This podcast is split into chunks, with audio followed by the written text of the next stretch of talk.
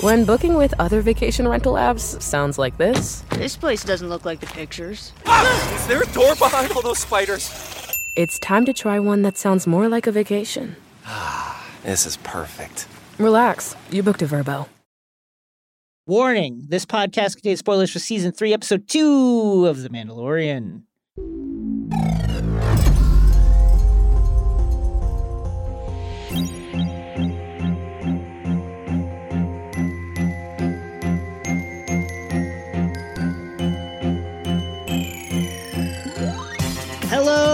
My name is Jason Concepcion, And I'm Rosie Knight. and welcome to X Ray Vision, the Crooked Media podcast, where we dive deep, deep Deep, deep, deep. into the mines below the beautiful planet surface of Mandalore, into your favorite shows, movies, comics, and pop culture. In this episode, in case Jason's beautifully read introduction did not tease this to you, we will be stepping out of the airlock and into season three, episode two of The Mandalorian. Lots of baby action here, people. So if you're on Baby Watch, Oh, the baby. there's so many babies. In fact, there's actually a new baby edition we get in this where the baby is doing a new trick again and again and again. It's delightful. And in Nerd Out, from listener Swati and Emily, they have got a theory after watching the premiere of The Mandalorian that they're going to share with us. And of course, if you want to jump around, check out the show notes for the timestamps. Coming up next, the airlock.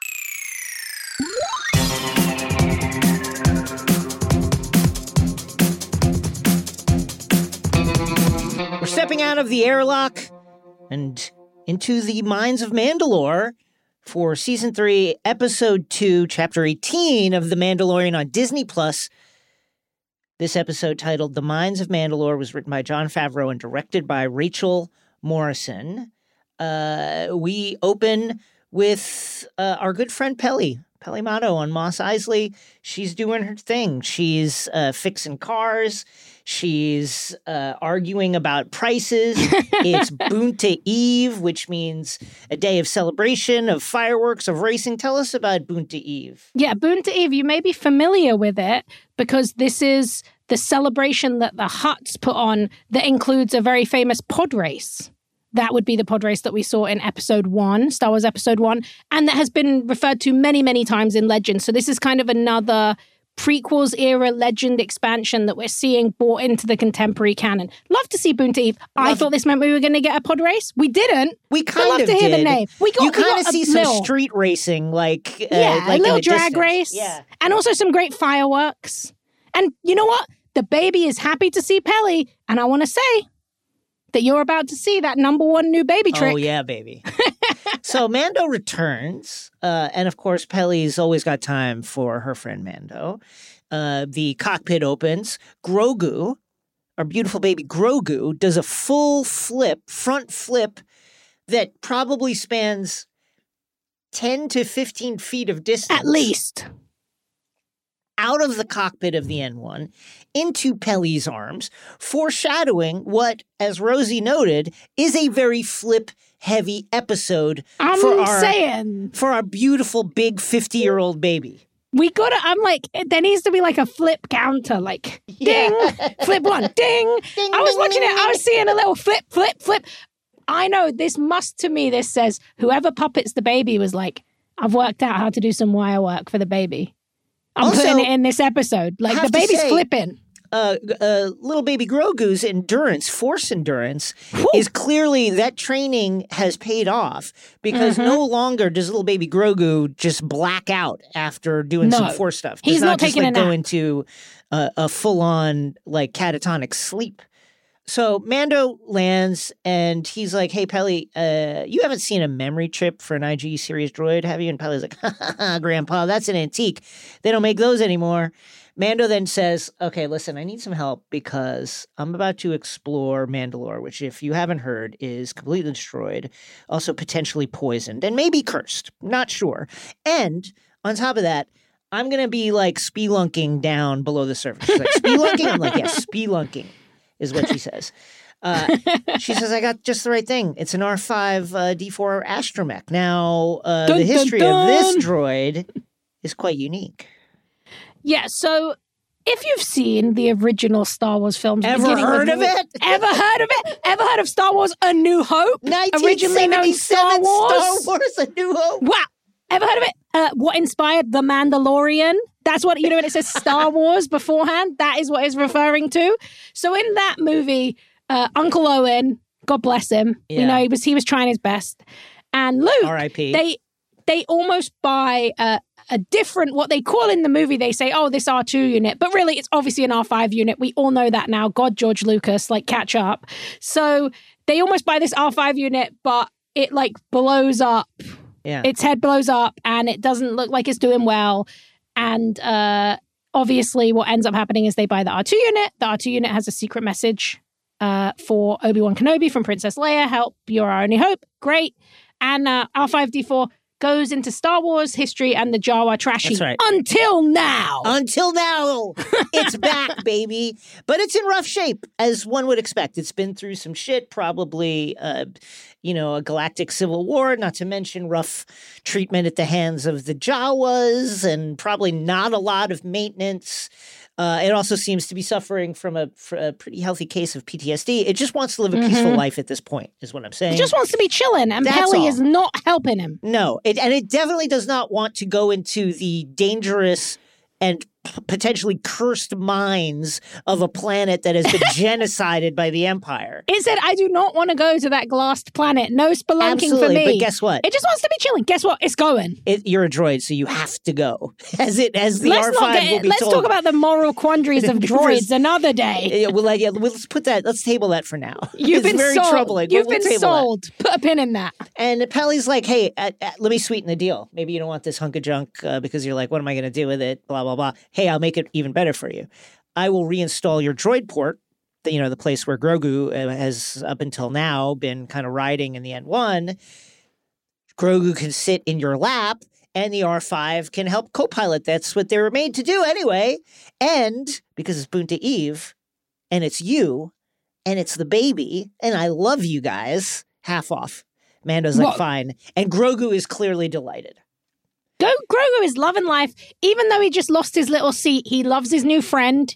Very invested. Also, this is really great because this is like it's playing on the stuff that we love the most in The Mandalorian, which is like Peli passes off this astromech. She doesn't really want it around. It clearly doesn't really work when it starts. Like as soon as they start lifting doesn't- off, it's like Yeah. woo, woo. Yeah. and and she's like, "Bye, can't hear you."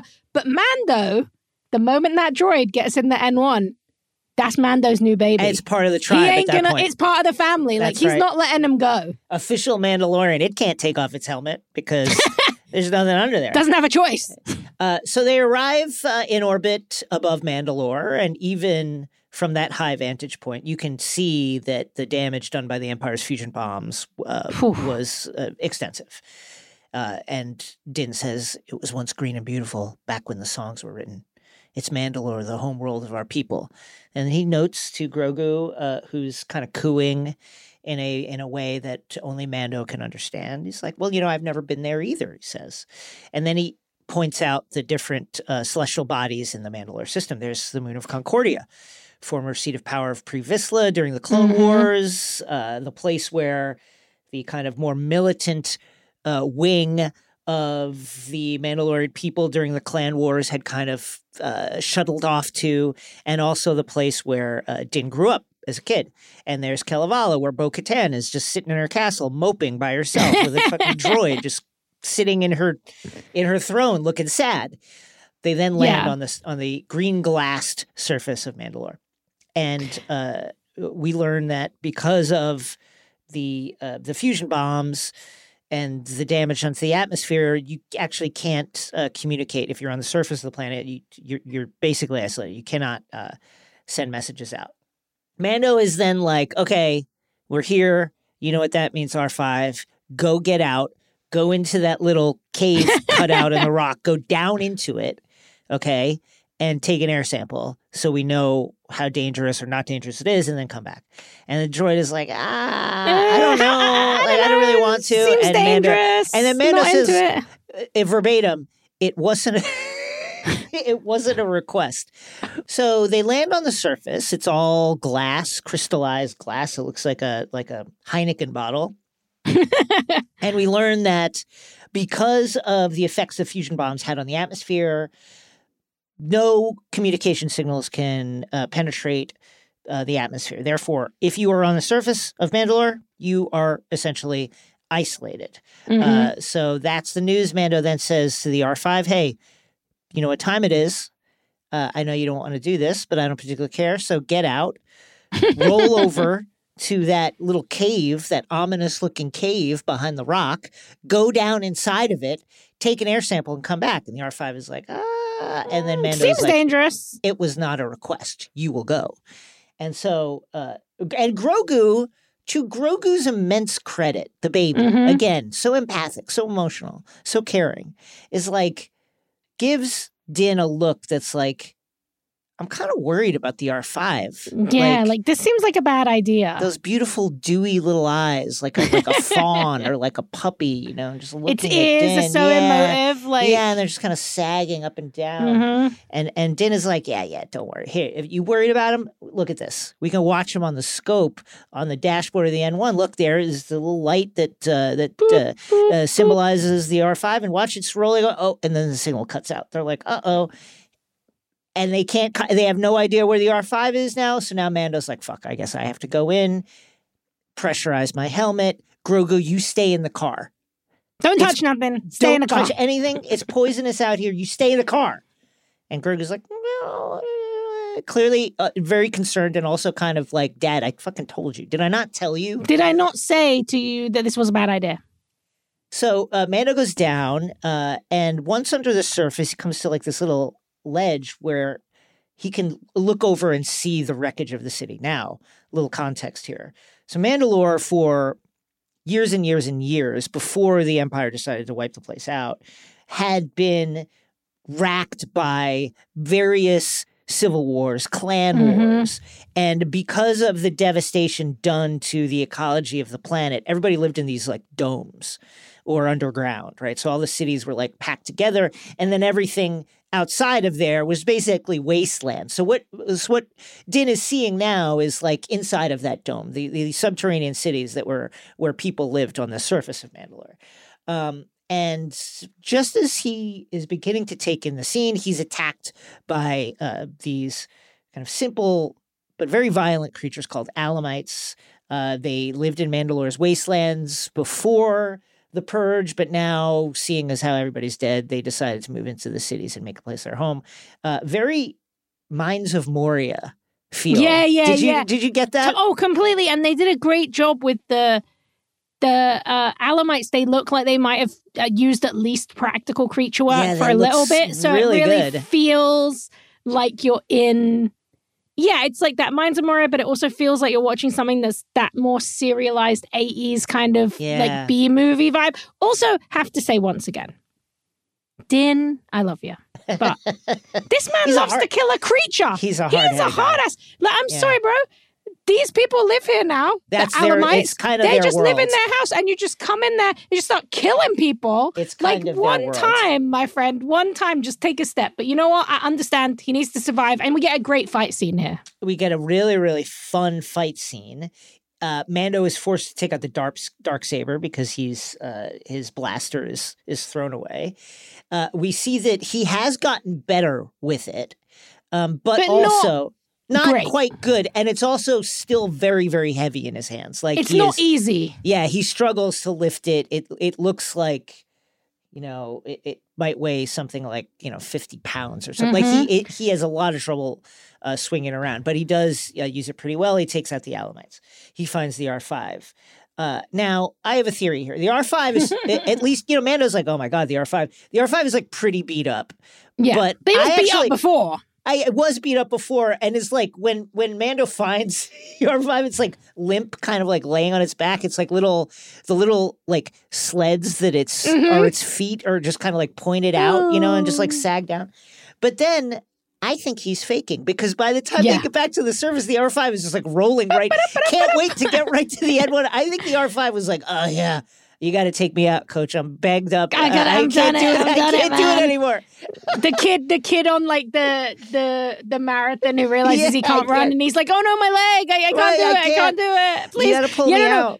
I love that read because it gives the R5 has such a good personality here. He doesn't want to do this. He doesn't He want to risk his life. And he just it. fell through a giant hole because Come you on. sent him somewhere he didn't need to go.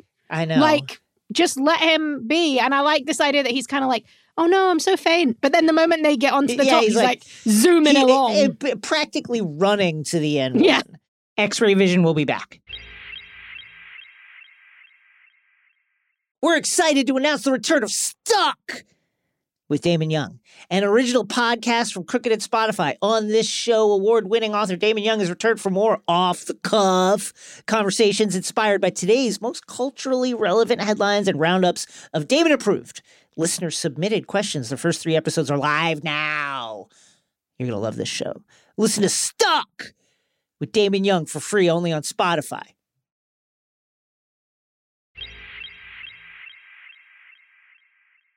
And we're back. So they get to the N1, and uh, Mando's like, okay, but I know you got attacked by uh, several Alamites, but you did your job, right? And took the air sample. And R5's like, yeah, I did the air sample. And guess what? Just like Bo Katan said, the atmosphere Dun, dun, is dun. fine. Mandalore is, other than the fact that it is completely destroyed and devoid of probably 95% of its life now, uh, is not cursed. Mando uh, then takes Grogu out of the N1 and they together uh, go to explore this subterranean world, go on a little adventure, Grogu in its little floaty pod. It is very dark. Some might say too dark. Yes, depending on how your TV settings are, you may say too dark. Some Absolutely. some potentially might say that. Um, and you can just kind of see different strange and dangerous looking creatures kind of wriggling around in the shadows. Uh, Din then says, okay, well, we have to go uh, to the living waters. The living waters are below the mines. Therefore, here's how I'm going to, fi- I know exactly how we're going to find the living waters. There's some water dripping down this wall. We just follow the water down. it's like, okay, Din, this is not, okay, cool. not I can tell you've never been here before. This Not is not a great plan. Yeah, this is like millions of people lived here. this is not the most specific plan I'm also thinking, like, bro, I know that the astromech, you're giving him a rest, and I appreciate that as someone who loves a droid. But also, I feel like, could he not have done some kind of scan? We know those droids have always got some kind of secret situation occurring. Like, they can always say, oh, maybe there's like a hole here. It seems like a bad plan. I will say, though, I love this sequence because. We get these great character moments with, Yeah. with Din and the baby, where like Din will walk a little bit further ahead, and then Grogu will like see a, a creepy subterranean Yeah. like alligator, and he'll Yeah. speed up in the little pod. It is and- a wonderful Grogu reaction episode. Yeah, lots of lots of Groguing going also- on here. One more thing on the could you not have pinpointed where exactly you're going? When you went to visit Bo on Mhm. Kalevala, you uh, you could have said, "Hey, listen, I know that you think what I'm doing is stupid and childish, but like." Do you have a map of, of where the mines are? Like, can you just tell me where they are? Like, If you don't care where they are, then you Yeah, don't care to share it with me, right? Also, as well, like I do feel like a minor, and I'm not really a plot hole guy because I enjoy Yeah. to just go with the flow. But I do feel like he specifically does a speech, really great speech that pays off later on in the episode, where he tells Grogu why Mandalorians learn where everything is, why they care about maps. Because if you know the way, you will never Yeah. be lost. Like if you know where you are. My friend, the magical mines of Mandalore are like a very famous location in Mandalore history. Wouldn't that be wouldn't there be some kind of definition of where they are in one of your many stories? I'm sorry. I know it was destroyed, bro. I know you've never been there, but I do feel like could have had a little bit more preparation. I he wants a it is- bath so I think much. he's just very excited. You He know what I mean? Like he's just like tremendously excited. he wants to be back in the cult, baby. He he's ready. can't wait. And his big again, his big like breakthrough was like I don't know, water drips down because of gravity. So if we just follow it down, Lucky he's got a jetpack because you got to go far down. Oh, Anyway, they enter this larger tunnel. Uh, Din sees sticking out of the dirt there, you know, a, a Mandalorian helmet. He picks it up and he, he uh, examines it. And just then, we realize that this is an ambush. It, uh, s- these like metal jaws spring shut, Mhm. trapping Mando in a cage. And then we see that the cage is actually the belly of this beetle like craft that then flips over and walks away on its legs Terrifying. very scary, wonderful design. I thought this was, I love the design of this. Love, Yeah, love, love, it's love, so love. good. and it leads into something that I feel like we don't really get to see very much, which is kind of this like it's Guillermo del Toro-y like body Yeah. horror, Paul Verhoeven, even a bit Nightmare Before Christmas. You know the bug Yeah. that will snatch you up. It's really cool and such a good design, very unexpected. It Quite feels unexpected. it feels like a really big juxtaposition to the kind of natural wonder of what Mandalore has become because there's no civilization as you expect it. But then to see this incredibly high tech and quite terrifying invention that leads to an even more terrifying kind of space is is really cool, unexpected little twist. Uh, Grogu quietly follows, floating behind, just out of just out of sight of this uh, vehicle piloted by a very strange alien creature. Um, the alien then steps out of this beetle craft, and we see that the alien. It's unclear at this point, like what actually is the alien's body, but we understand Mhm. that it's piloting what is There's at least an eyeball. uh, uh, uh, yeah, just an eyeball, but we don't know how much more of them it Mhm. is, how much more of its biological body is there.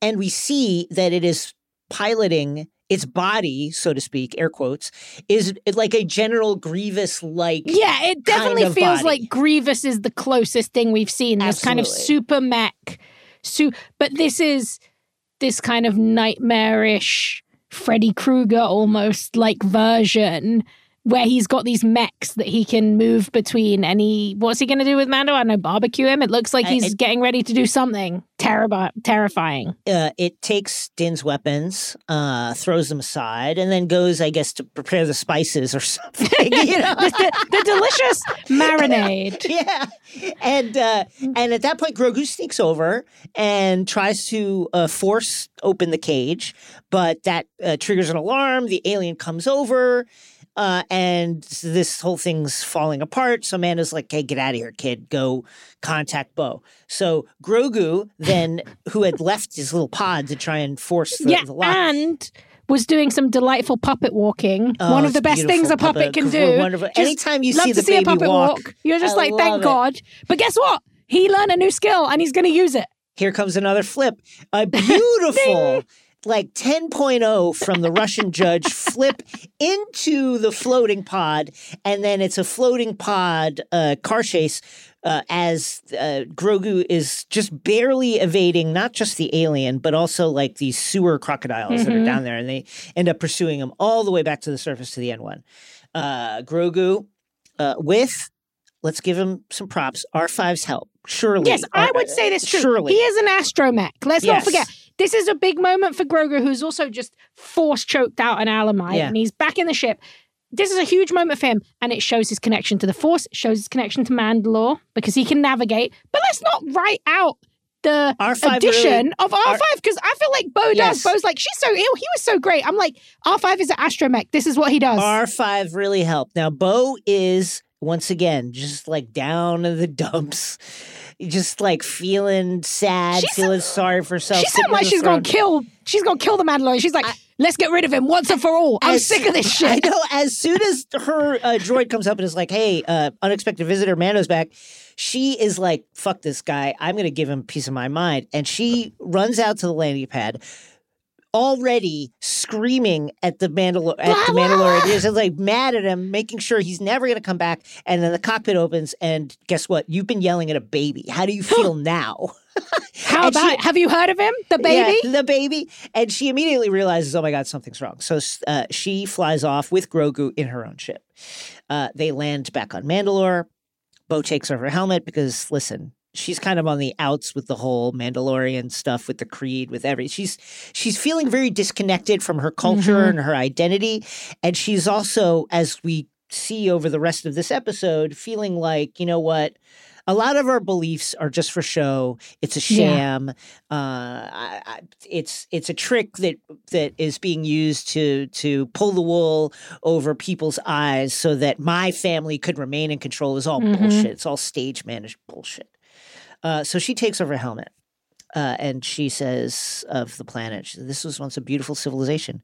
My family ruled it all. Now it's a tomb. And then she tells Grogu about uh, the days long past when Mandalorians and Jedi actually cooperated. Now they also fought for a good portion of history. But there was a time when they fought side by side. Uh, we watched it in Rebels. Um, and then she says to Grogu, I don't know what they tell you about us, but there was a time when we got along quite well.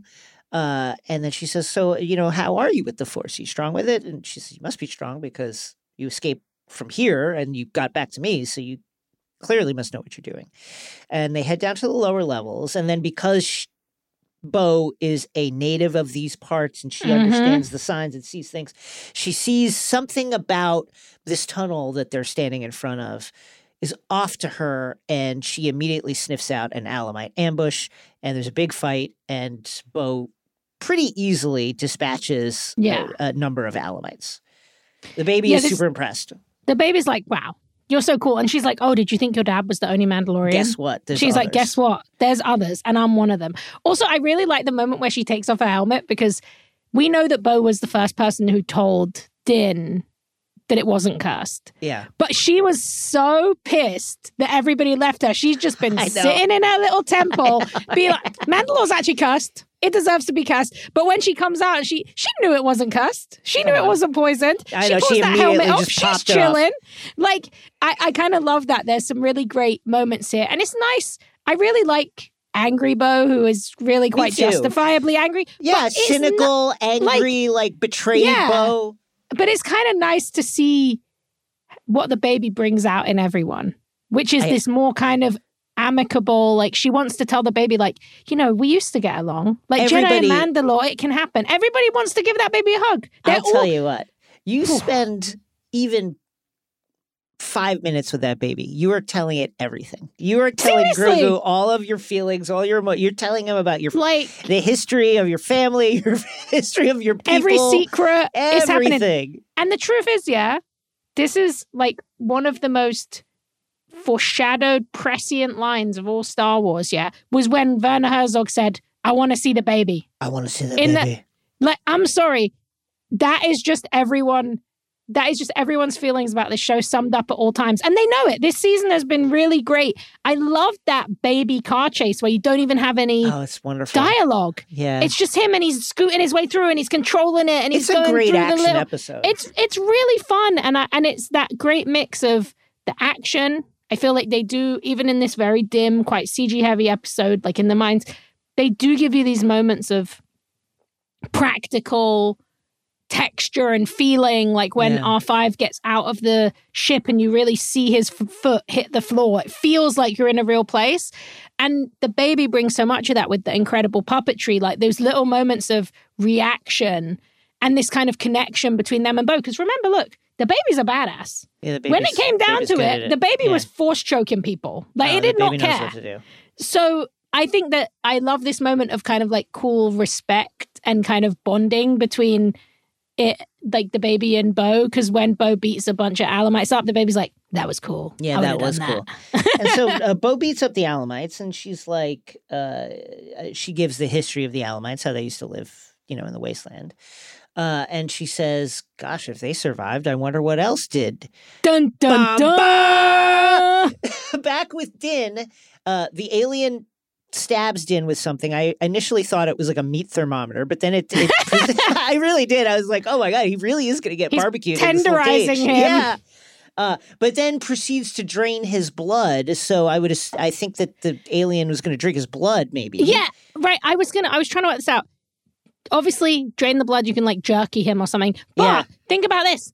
I think you're jerky right. Jerkied Mandalorian, a delicacy on Mandalore. But um, I think you're right. I think when you see the way his body works, it looks like he has liquid pumping through these Yeah, pipes. and I wonder if he Needs needs, juice. juice. I wonder Yeah. if the blood is kind of his oil, which is this really creepy, good horror trope. I, I think but you're yeah, onto something there. whew, and Mandalorian, he's not looking well.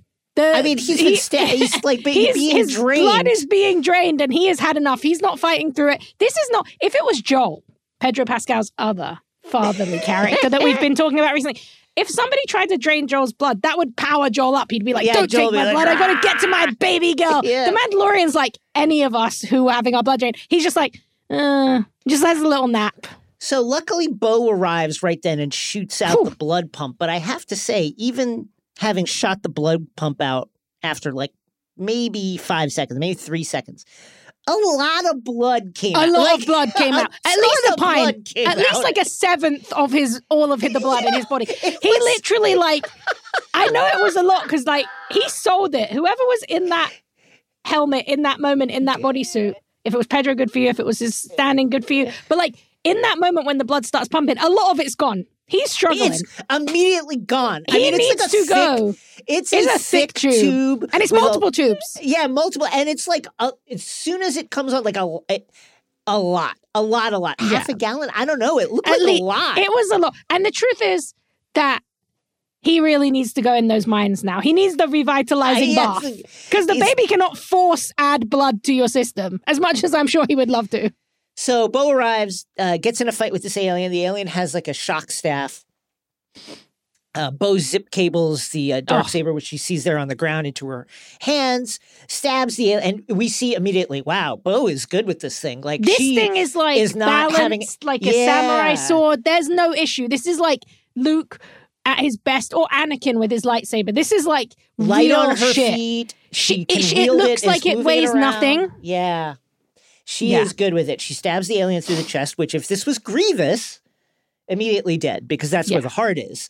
Uh, but uh, that is just some sort of suit, and the creature itself is He just living in the helmet. off. It's just in the helmet, and very reminiscent of.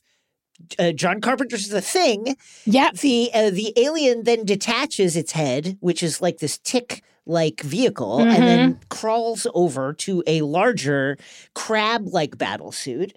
Uh, Bo is then uh, you know has her back turned. She's trying to get Mando out of the cage, and Mando's like, "Look behind you," and she turns and has to fight now this crab suit.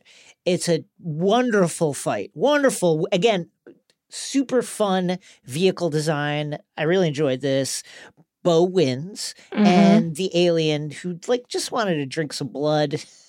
He was just trying to live his life in the minds of Mandalore. Also, as well, I will say, like, this is one of those fights where you're just like, Bo, it's so lucky you had the dark saber because Yeah. nothing else would have done it. Like, you're just chopping limbs off this huge mechanical monster right and left. Maybe a lightsaber depends which one, but like, the dark saber was the correct weapon for this fight, and you smashed it. He, she just ends that guy, no question. Sorry to that R.I.P. bug. R.I.P. to that alien who honestly, that was a bad career move to decide to press the fight there. Just leave. Just like get just- it. Yeah, just just gone crawl away. Wait for Did you really need the. Mandalorian blood so much? No. Get one of the Alamites. You know. I what mean, can you think truly? Can you imagine that man? Oh well, that bug. We I don't know love its how we're gender like. actually. I love how we're like.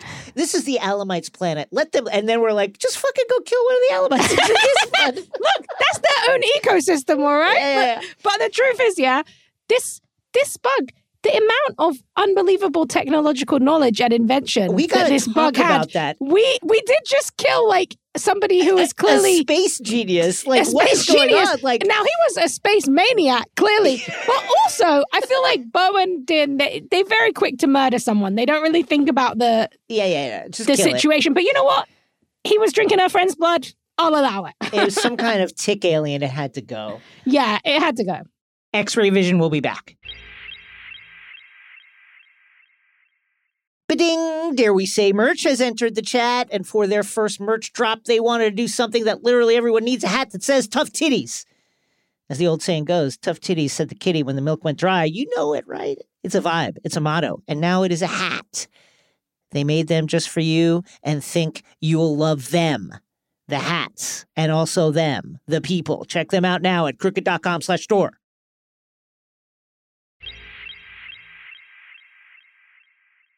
And we're back. So, uh, you know, Din has just had like one twentieth of his blood drained, so he's got to eat. So they're sitting around a fire now, and uh, and Bo is cooking up a nice uh, big cup uh, of pog soup. And Din is like, I've never heard of this. What the hell? He's And like, what are you talking like, about? yeah, Bo is like, Are you kidding me? Every kid on Mandalore drank pog soup. It's like, Bo, you were basically a princess. You lived, Yeah. you, you were a rich kid. Like, I know. She drops What are you the, talking she, about? She drops the raw. She's like, oh, isn't that ironic? Yeah. The Mandalorian, and he's never drunk Pog Soup. And I'm like, babe, Oh, he was kidnapped and raised by the Death Watch. Yeah, like, sorry, I wasn't in the palace with the rest of the uh, Kryzes drinking uh, pog soup out of silver goblets. Sorry, I was from the dusty streets of Concordia. Uh, anyway, Bo is shocked by this. Uh, Din slurps it down with keeps the helmet on, and we get to see the Mm-hmm. It was technique. very funny. The technique is very funny. There, I thought there would be a hat? like a know? tube that comes down or something. Mm. You know, You know who probably would have invented that? That bug guy they just Uh, the killed. He probably would have had a great idea. Bug would have immediately had that technology. Although we have to say, this is a conversation we've been having, many people have been having, but like it's been in our Discord. oh my gosh. How does Din keep his hair nice and neat and tidy? How do you brush your teeth? this is the things. specific thing, right? Yeah. Is the Mandalorian rule, is it you will never remove your helmet, asterisk in front of other people? Or is it you will never remove your helmet in case, in which case, how is their hair all not like super like, messed can up? I go into the bathroom and take my helmet Yeah. off? Also, what is the technology within the helmet? I feel like this is a, an episode that really begs that question because, like you said, no little straw to come out to eat anything. Yeah. But the helmet can just automatically seal itself around your face and make it so you don't die of a poisoned air. So This I want to why- know, like, what? It's not just clearly just a cool metal helmet. Also, another question: What is the power source of the light that is attached to the helmets and the armor? That's the other thing I've been thinking a lot about. Lots of armor questions. I wonder if if you are never ever ever like hard never supposed to take it off. I wonder if there's some sort of like I guess some kind of like low frequency laser or something can like trim the hair mm. and Oh, then that's pretty I don't, clever. and then I don't know like how Also, you, you do just- you just, how like, you wash do your- your teeth? You just brush your teeth and wash your face, like you know when you have like a cast on. You just put like a ruler with like a little Yeah, sponge. You like yeah, like kind Do- of yeah, the no, way so- like kind of like how we drank the soup where he yeah, had to, like, exactly. Like tip his somebody made such a good point in the Discord. Sorry, I cannot remember off the top of my head who it was, but like they were like, if that kid is never going to get to take his helmet off again, why wouldn't they shave his head? I Like, know, surely you'd shave the head before, but You'd every Mandalorian has. Also, obviously, this is different with Bo, yeah, because Bo takes off the helmet all the time. Bo's hair always looks immaculate every time she pulls off that helmet. So I, I take off my know, hair. I take off my helmet all the time too. If my hair me too. good. Like every time it's like boom, like because I'm worth it, you know. Like, but like the funniest shit to me is like maybe there's like some cool hair technology in there. I don't know. what I- Maybe they've got some like be. some cool like laser design, tiny droids in there cutting the hair, washing the face. So uh, uh, Din slurps down his cup of pog, and uh, it, and then is immediately like, "Okay, see you guys. I gotta go. I'm going to He's the like, Living "Bye." Waters." Didn't I? Did I mention I'm going to Living Waters? And Bo is like, "Dude, you're fucking nuts. First of She's all, like, why? You almost got like blood drained. Second of all, this is like ch- uh, some kind of childish fantasy. Like there's nothing special about him. Uh, you know, I basically she is suggesting my my solution to the redemptive waters thing, which is just say you went. Yeah, no one cares. No one's You also- check. And to be honest, in this case, you found out that Mandalore is not cursed. yeah, so they're you can probably go gonna back be with some real information. they're probably going to be so distracted by that that they're not going to care. And I also like the way that Bo's kind of pissed because she's like, I'll just take you back in my ship. You can come back with me to my Yeah. palace, which is what Din originally wanted. Yeah. But now Din's like, nah, I'm going to the mines. So He's she's like, "Oh, okay." I'm going. She's like, well, all right, well, well, I'm gonna go since you have no idea where the fuck you're going, and your big idea Mhm. was like follow water dripping down. Okay, so uh, uh, Din is amazed at the sights as they walk the kind of ruined streets of Mandalore. Uh, he he can't believe that. You know, the city is vast and 1000000s Mhm. of people must have lived here. And he says, It must make you really sad to see this, Bo. And she says, what pains me is seeing our own kind fight one another time and time again. And she says it was this squabbling, this these this long series of clan wars that made them too weak to resist the empire when the empire eventually did come to wipe them out. And she's 100% right about that. That is a fact. Uh, they then arrive at the mines. The mines are thousands of years old. They are a place of legend. They are kind of the truly the birthplace of Mandalorian Mhm. culture. Uh, this is where Bo, as a child, took the creed and bathed in the waters amongst all her family. Uh, but now her faith is shattered, and she's is essentially, you know, poking holes in in uh, this kind of like cultural memory and saying like this is all just pomp. This is all, Mm. it was all bullshit. Like it was all just so we could maintain control of the planet. Mhm. Like it's just, uh, you know, it's this heartwarming spectacle. It was nothing. And Yeah. she then talks about her father Adonai, who died during the civil wars defending Mandalore. And Din, when she when when Din hears, oh, he died defending Mandalore, Din is like, wow, this is the way. That this is the way. the like that's what I got to do. I I love this moment too because I think it has really unexpected kind of like Princess Leia echoes. This kind of Mm. idea of the way that when you're like a woman in a royal family in Star Wars, they sort of just use you as a symbol. Yeah, And obviously, Princess Leia had brilliant supportive parents. But if you've read the books and if you've seen the kind of way that people underestimate her, it's because of this idea of like, well, you're the peacekeeper, you're the young Yeah, princess. We also see the way, even in Andor, we saw that, you know. With Mon Mothma's uh, daughter, there's Yeah. kind of echoes there, and even Mon Mothma's constantly underestimated because she's just this figure of kind of pomp and circumstance who plays this political game. And I thought it was really interesting to hear Bo talk about how she feels when also being Mandalorian is like so ingrained in who she is, Yeah. yet she's so tired of the system. yeah. She thinks she, I think she notes quite accurately. This is kind of a conversation, another conversation we had in Discord that, you know, for a long time, Mandalore caused its own problems. You know, like just really caused its own problems. And any politicians that tried to forge a more peaceful path for the people were, Mm-hmm. uh, you know, effectively, I mean, it, it just caused such schisms in the society between those who wanted to maintain a more warlike path and those who wanted to live peacefully in a more politically based system that it just tore the people apart, weakened the weakened the the planetary system, and clearly Bo is like there must be something about how we decide to govern ourselves that is essentially unstable is basically what Mhm. she's saying. Um, and they arrive at the mines. Uh, there's an ex- inscription there, and Bo reads it in part. It says, according to ancient folklore, the mines were once a mythosaur lair. Mandalore the Great is said to have tamed the mythical beast, and it is from these legends that the skull signet was adopted and became the symbol of our planet. Din again shouts to whoever this the actor in the suit is, whether it's Pedro himself or whether it's the double, because you can feel the weight of the moment Mhm. on Din. It, it, it- he's clearly very, very emotional. Uh, this is it. This is what he has been waiting for. This is the moment of his redemption, of his cleansing. He takes off his cape. He takes off his weapons belt. He wades into the waters. Grogu Doesn't take off his armor. Feel like Doesn't he could have a bath. But I Just have guess, to like, say. I guess he knows what It's he's doing. I don't know. Yeah, yeah. Yeah, I'm like, sure. Yeah, Grogu is cooing. It's this huge, huge, weighty moment. Oh, this is awesome. We've done it. We're going to bathe in the water. And then all of a sudden, boom, Din is seemingly, it doesn't look like he fell. It definitely looks like he Looks was like he's pulled. pulled underneath the waters. Din uh, is reciting the creed. I swear in my name and my names of my ancestors that I shall walk the way of the Mandalore. It's and this the words, soaring moment. You think it's it's gonna happen. This is the it. creed shall be, eh, and then all of a sudden he's seemingly drugged down under the water.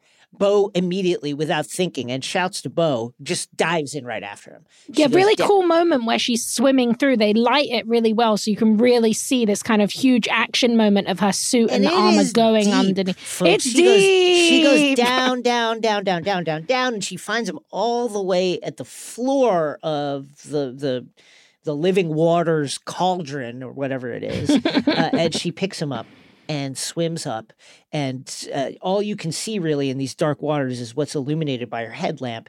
And just as she is kind of going up, uh, the headlamp illuminates a massive eye and it is can only be the eye of the mythosaur. The mythosaur is real, folks. And then they uh, they break the surface of the boom, water boom, boom. and are just like, "Holy shit! Did we really see that?" This is that. This I mean, this is a huge canon altering reveal that the mythosaur. It's Mhm. something that they have been teasing for quite a while. We've seen Din in season one ride large beasts, right? And they always talk about how he's going to be able to to ride the largest of beasts, you know, and obviously a lot of that is leaning back to that really fun Star Wars Holiday Special animated thing, but it hinted at something bigger. And the idea was that the mythosaur was either very extinct or very mythological, and the Mandalorians took it on as this symbol that we see. That's the symbol of the Mandalorians, but nobody thought they were alive. Pretty amazing. Now I ask you this. Unbelievable. Now we've gotten a lot of Bo talks about it a lot about the how divided the Mandalorian people not just are now, where they're basically on the brink of extinction at all times, Mhm. uh, but how divided they were for you know many of the last years of of their society. There are a lot of legends tied up in the appearance of this mythosaur and who rides the mythosaur. exactly. Uh, Din, we've seen him ride beasts. He also has the dark saber.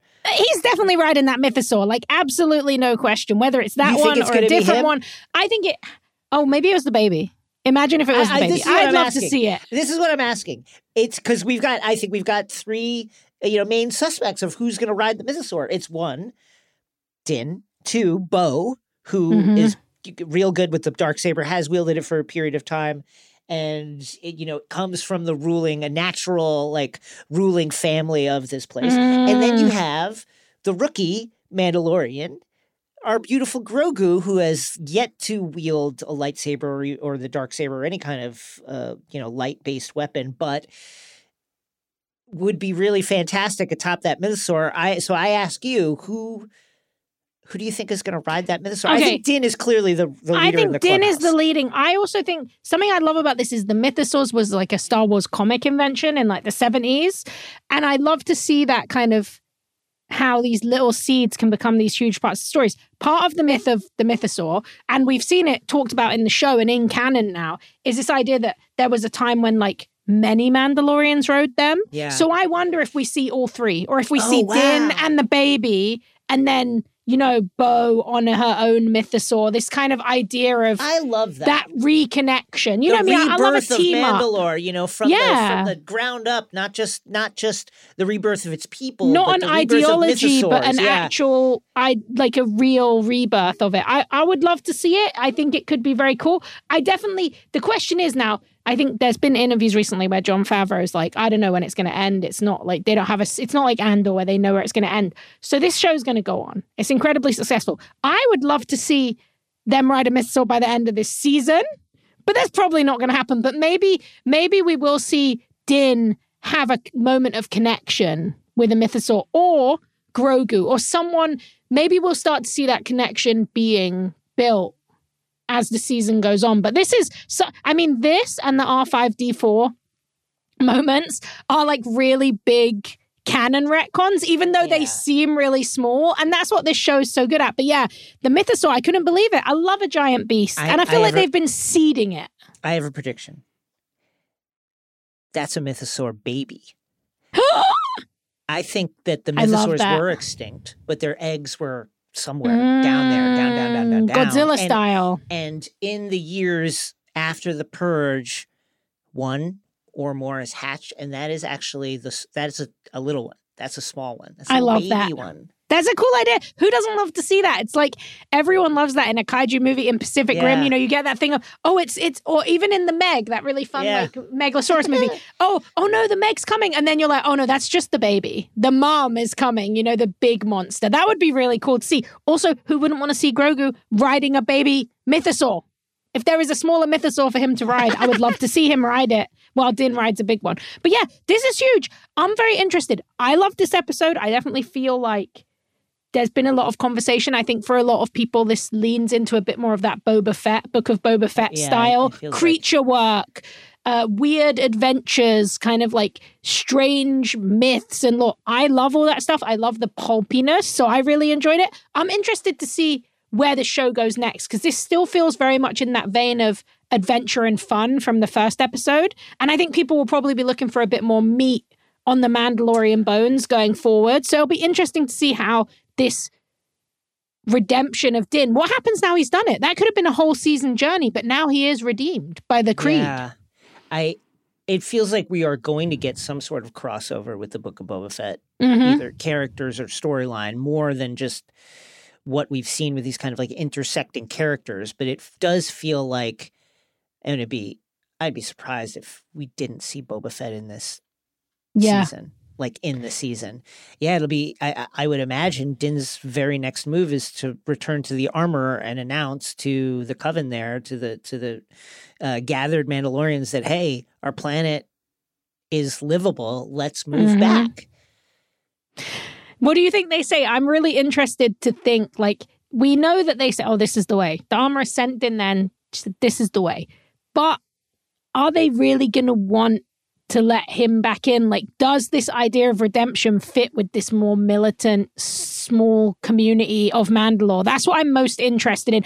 Maybe they'll say no, and then when he reveals the truth about the mythosaur, they'll want to go or something. But I, I wonder if they're going to just welcome him back. I don't think so. I think it's going to be controversial, and I think it. I think we're going to see in miniature the kind of acrimonious Mm-hmm. fractures Yeah. that tore apart The the, the. Mandalorian society before that. I think it's going to be maybe you might have some people that are like, yeah, didn't that sounds good? He's got the dark saber also. Let's move back.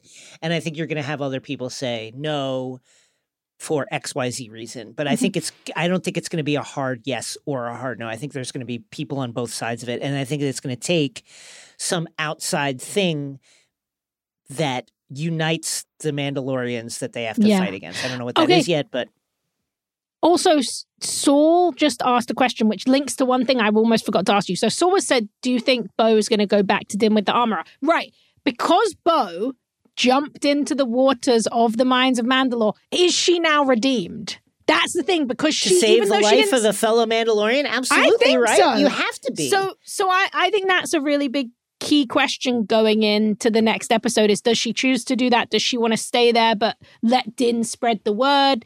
Does she embrace this as a new part of her life of being redeemed? I'm very interested in that. Also, I feel like the biggest thing here, and we know that she's going to show up in Ahsoka, right?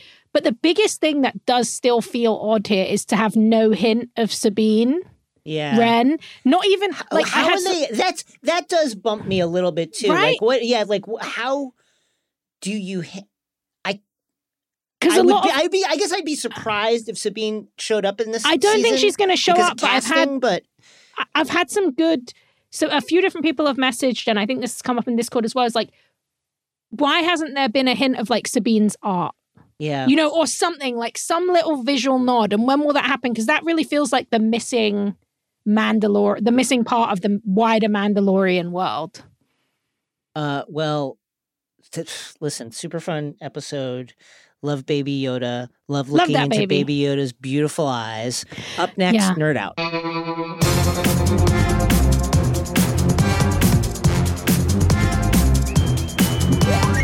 In today's Nerd Out, where you tell us what you love and why, or a theory that you're excited to share, Swati and Emily are doing the latter, sharing a Mandalorian theory that they thought of after watching the premiere.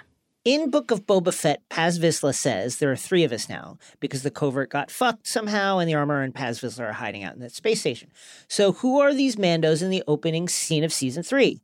My lady thinks they could be new recruits to the Children of the Watch, non-Mandalorian recruited by the hmm. armor and Paz Vizsla, which would explain why they're so bad at fighting the crocodile. Or maybe they were using existing Mandalorians who are now choosing to be part of the Children of the Watch. Would be curious to hear your thoughts, as it does seem surprising there were so many. Thanks. Uh, thank you, Swati and Emily. Yeah, I think it makes sense that these are new Mm-hmm. recruits. The question is from where Yeah. and where's all the beskar coming from? I think some of them are survivors, like a, f- a handful of them would have to be, also because they'd have to teach the others like how to be Mandalorians. But I think like that child is pro- is I That's a you could- Din style yeah, I think you adoption kind is of. new. Um, there also might be much like, you know, I don't think that Bo lives alone on the entire Mhm. planet of Kalevala. I think there are probably others, and probably other survivors, maybe even on Concordia.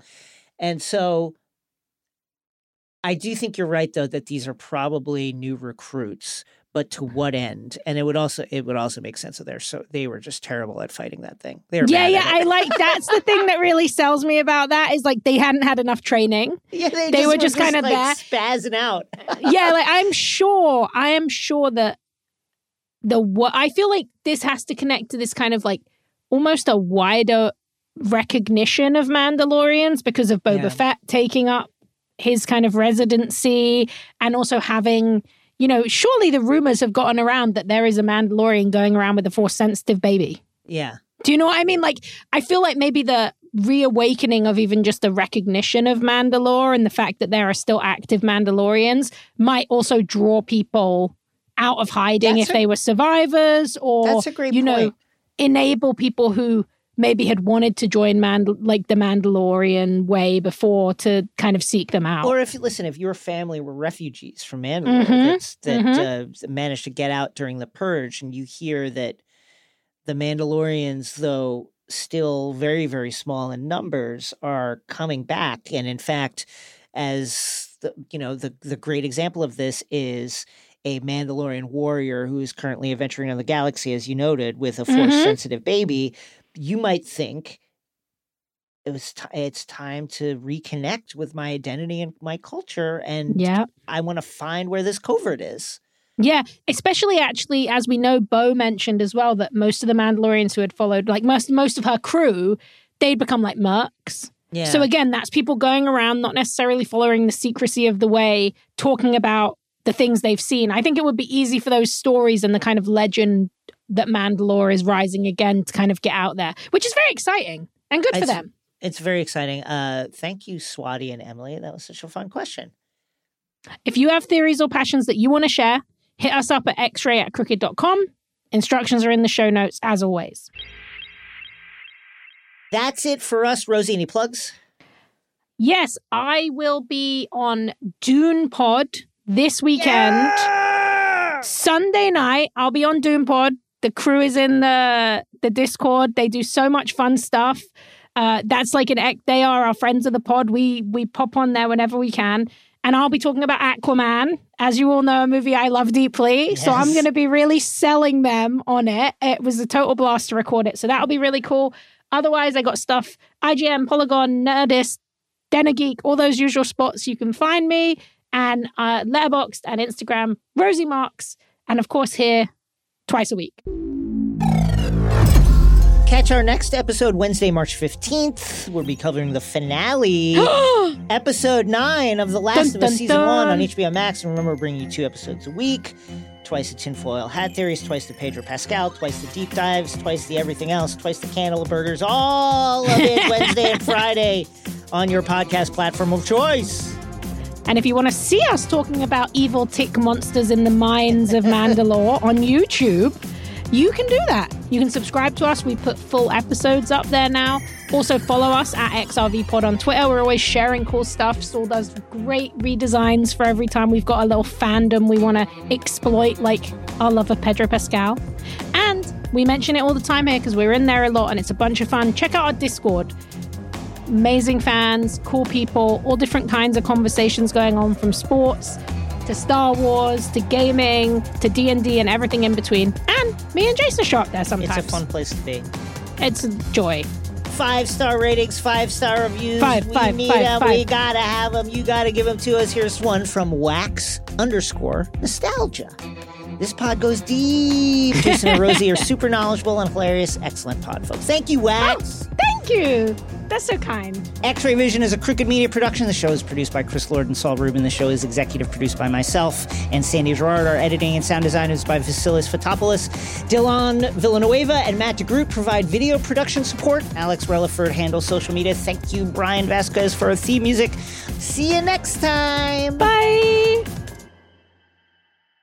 Hey, Mike, this is his stuff from Marine. Yeah, I want to talk about the living waters on the minds of uh, of Mandalore today. Yeah, I just uh, wanted to make an announcement. Some of you may know this uh, uh, that I had uh, broken my creed as a member of the Mandalorian uh, culture, and I took off my helmet. Uh, okay, I, I took off my helmet. I was taking the uh, the Long Island Railroad back, and I uh, and I wanted to get uh, uh, get a little drink. It was a long day at work. I was a little parched, and I couldn't get the tall boy under the helmet, so I had to take my helmet off to drink it.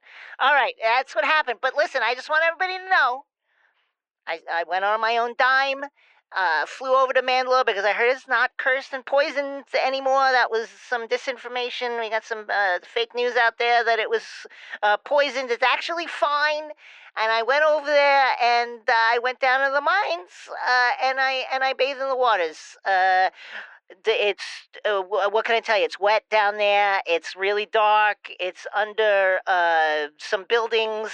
Uh, if you just follow, you'll see water dripping from the ceiling off the surface of the planet. You just follow that down. You keep going. It's it's under there. So I just want everybody to. I wanted to announce it here. I didn't take any pictures or anything like that or any water samples because, I, frankly, I forgot about it. But I just want everybody to know that I did go. I went and I am redeemed now. So if anybody's uh, uh, has any questions about that, uh, please uh, just know that I did it. Okay, I'll, I'll take my answer off the air. Thank you, Mike.